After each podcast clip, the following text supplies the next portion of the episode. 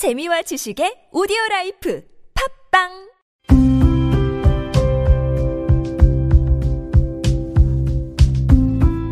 칼럼을 읽어드립니다.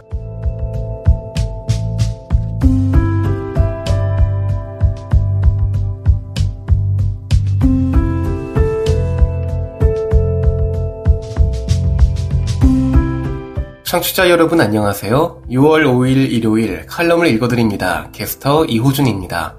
칼럼을 읽어드립니다에서는 여러분과 같이 고민하고 장에게 최신 정보를 담은 글을 골라 전해드리고자 하는데요.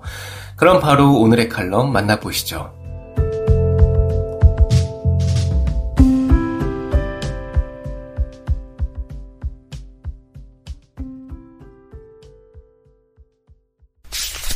에이블뉴스 장애인 고용 6가지 편견과 진실에 대하여 칼럼니스트 민세리 여섯째, 장애인 고용은 비용이 많이 든다? 사업주는 장애인 고용 시 대대적인 개조 공사가 필요할 거라고 생각하기가 쉽다. 하지만 실제로 비용 부담이 매우 큰 개조 공사가 필요한 경우는 그리 흔치 않다. 왜냐하면 장애인이 갖고 있는 장애나 제약의 범위는 개인별로 매우 다양하기 때문이다. 게다가 대부분 장애는 내부 장기 손상이나 질병으로 인한 것이다. 따라서 기업은 예를 들어 허리에 문제가 있는 근로자에게 인체 공학적으로 설계된 의자나 높낮이 조절이 가능한 책상만 제공하면 된다. 시각장애인 근로자에게는 시각장애인용 컴퓨터 소프트웨어 같은 보조기기를 제공하면 된다. 또는 근로지원인이 장애인 근로자를 동행하는 방법도 있다. 물론 장애인 근로자를 위해 경사로나 엘리베이터 같은 새로운 건축시설이 필요한 경우도 있다.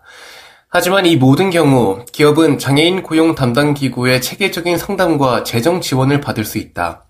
그런데 잘 생각해보면 경사로와 넓은 문, 엘리베이터, 음향이 좋은 환경, 쉬운 언어, 디지털 barrier free 등은 비단 장애인 근로자를 위한 것만은 아니다. 이는 결국 모든 사람에게 유익한 것이다.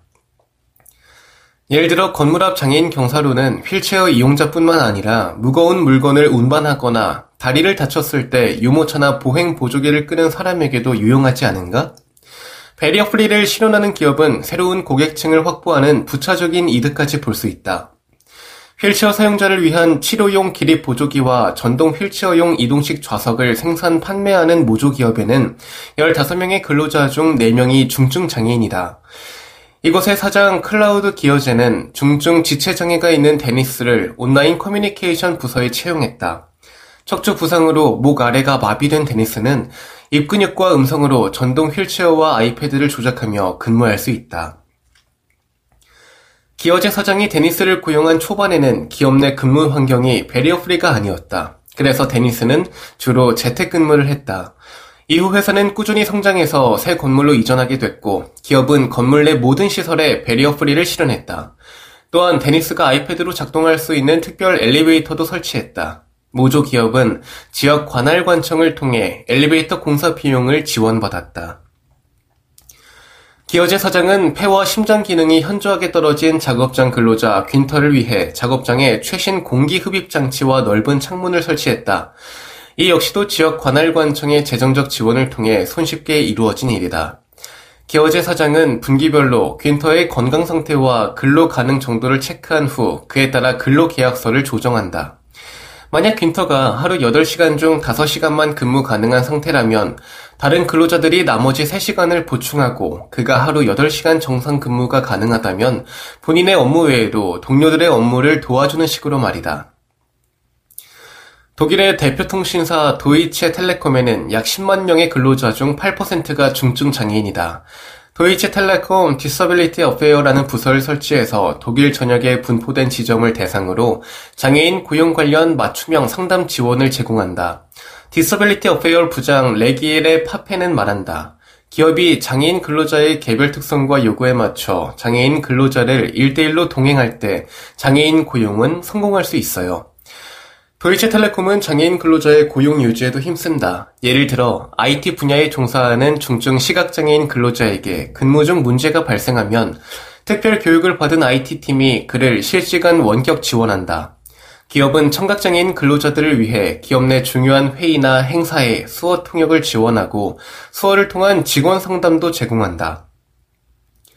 도이체텔레콤은 기업이 의지만 있다면 근로자의 장애는 물리적 차원에서 얼마든지 극복 가능하고 장애인 근로자의 특별함은 금세 평범함이 될 수 있다고 확신한다. 도이체텔레콤에 근무하는 중증 시각장애인 팀 아렌트는 다음과 같이 말한다. 아직도 저에게 사진이 첨부된 메일을 보내는 직장 동료들이 간혹 있어요. 메일을 보내놓고는 아 맞다 당신은 볼 수 없죠 라고 말하죠. 어, 저는 이것도 성공적인 사회 통합이라고 봅니다. 사람들이 저를 너무 신경 쓰지 않고 저를 너무 특별한 존재로 여기지 않는 것 말이죠. 지금 여러분께선 KBIC 뉴스 채널 매주 일요일에 만나는 칼럼을 읽어드립니다를 듣고 계십니다. 비마이너 7개월 넘도록 활동 지원서를 구하지 못했다. 칼럼 김상희의 삐딱한 시선 작년 11월 8년 동안 활동 지원을 해주던 분이 그만두겠다고 말했다. 건강상 이유로 그만두시는 분을 붙잡기도 어렵고 이분이 나의 활동 지원을 평생 해줄 수 있는 것도 아닌데 교체될 때도 된 것 같다라는 생각이 들어서 그만두시라고 아주 쿨하게 말했다. 그때까지만 해도 활동 지원사 구인이 이렇게까지 힘들 줄은 상상조차 못했다. 오랫동안 활동 지원사 교체가 이루어지지 않아서 긴장감을 놓고 살았던 것 같다. 독립한 지 18년이 되도록 수십 명의 활동 지원사 교체가 있었지만 어려운 구인 끝에 언제나 때에 맞춰 새로운 사람이 왔다. 지금은 몇 년 전보다 활동 지원 제도도 더 안정되고 전국적으로 활동 지원사 양성하는 교육기관은 수백 곳이 넘으니까 어, 설마 내 활동 지원사 한 명 못 찾을까 하는 자신감이 있었다. 나는 까다로운 이용자인가? 난 키가 160cm의 보통 체구지만 장애 특성상 몸을 지탱하는 힘이 거의 없다. 그래서 활동 지원사들이 나를 지원할 때 실제 나의 몸무게가 조금 더 실리는 느낌을 받는다고 한다. 안정적으로 활동 지원을 받으려면 엄청난 힘은 아니더라도 활동 지원사에게 어느 정도의 체력이 요구된다. 몸무게가 늘어날 경우 활동 지원사가 더 힘들어 하거나 교체 시 활동 지원사 구하는 게 어려울 것 같아서 몇 년 전부터는 일부러 밥을 적게 먹고 있다. 살찌는 음식은 되도록 피하지만 어, 나이살이 찌는 거는 막을 수가 없다. 이젠 농담 삼아서 힘센 활동 지원사가 제일 좋다고 말할 정도가 되었다. 이런 조건으로 연세가 많은 활동 지원사 분은 연계받기 힘들다. 물론 연계를 안 받아본 것은 아니다. 체력이 좋다는 말만 믿고 60세 이상의 여성 활동 지원사 연결도 받았다.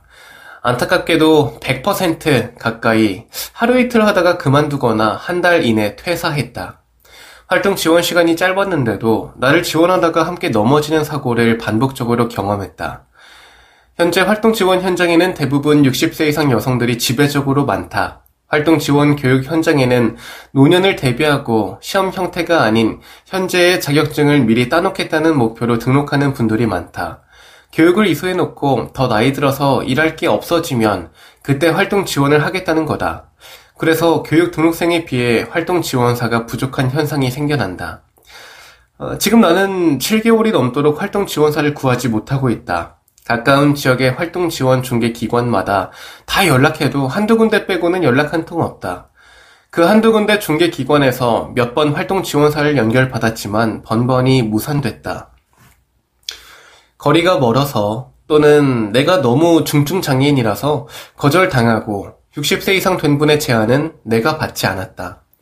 어, 이쯤 되면 내게 문제가 있는 것은 아닌지 되돌아보게 된다. 혹시 활동 지원 코디네이터들이 내가 고령층에 대한 편견이 있는 사람으로 생각하지 않을지, 지금 활동 지원 제도 생태계를 이해하지 못하고 현실 지각이 없는 까다로운 이용자로 낙인 찍힌 건 아닌지 검열하게 된다.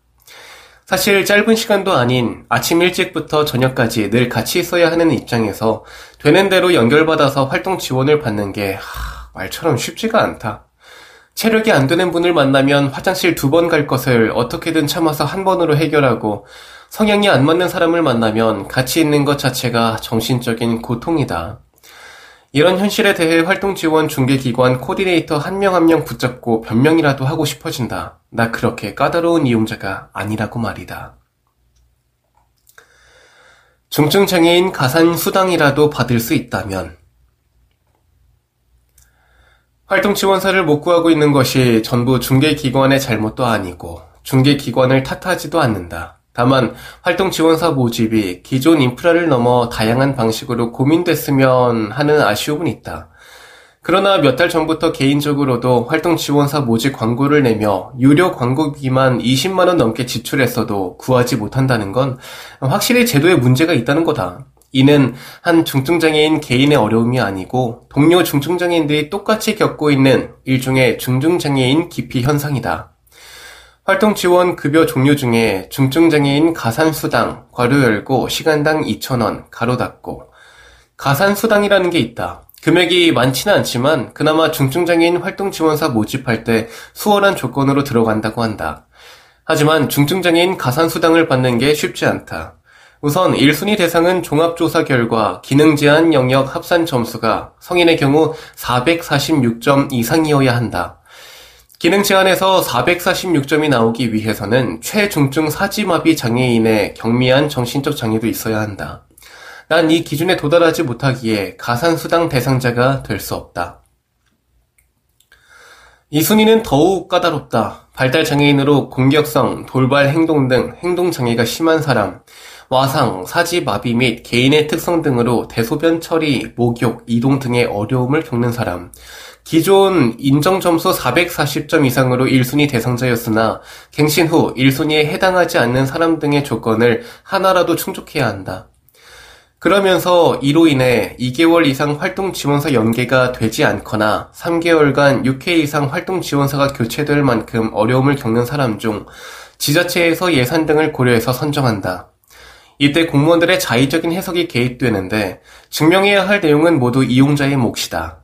그런데 2개월 동안 활동 지원사를 연계받지 못한다면 그동안 장애인은 미라처럼 바싹바싹 말라 죽으란 말인가?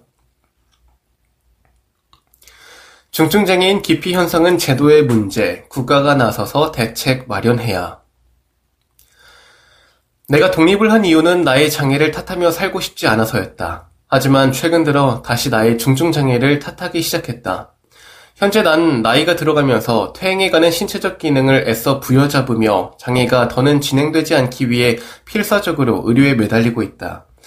매달 급여 3분의 1을 재활치료에 지출한다. 마치 나 자신이 장애 혐오자가 되어가는 듯하다.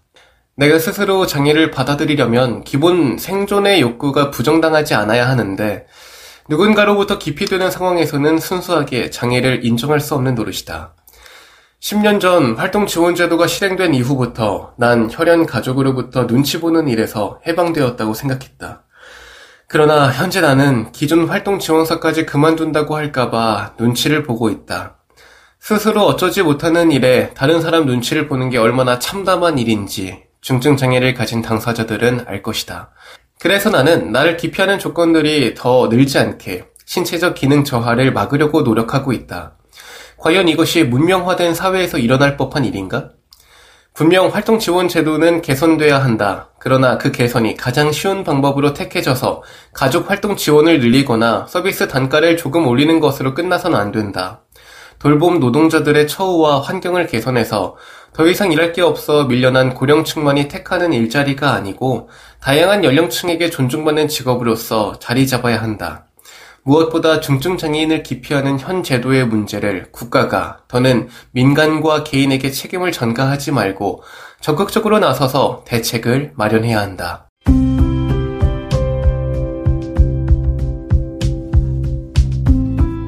6월 5일 일요일 칼럼을 읽어드립니다. 오늘 준비한 소식은 여기까지입니다. 지금까지 제작의 이창훈, 진행의 이호준이었습니다.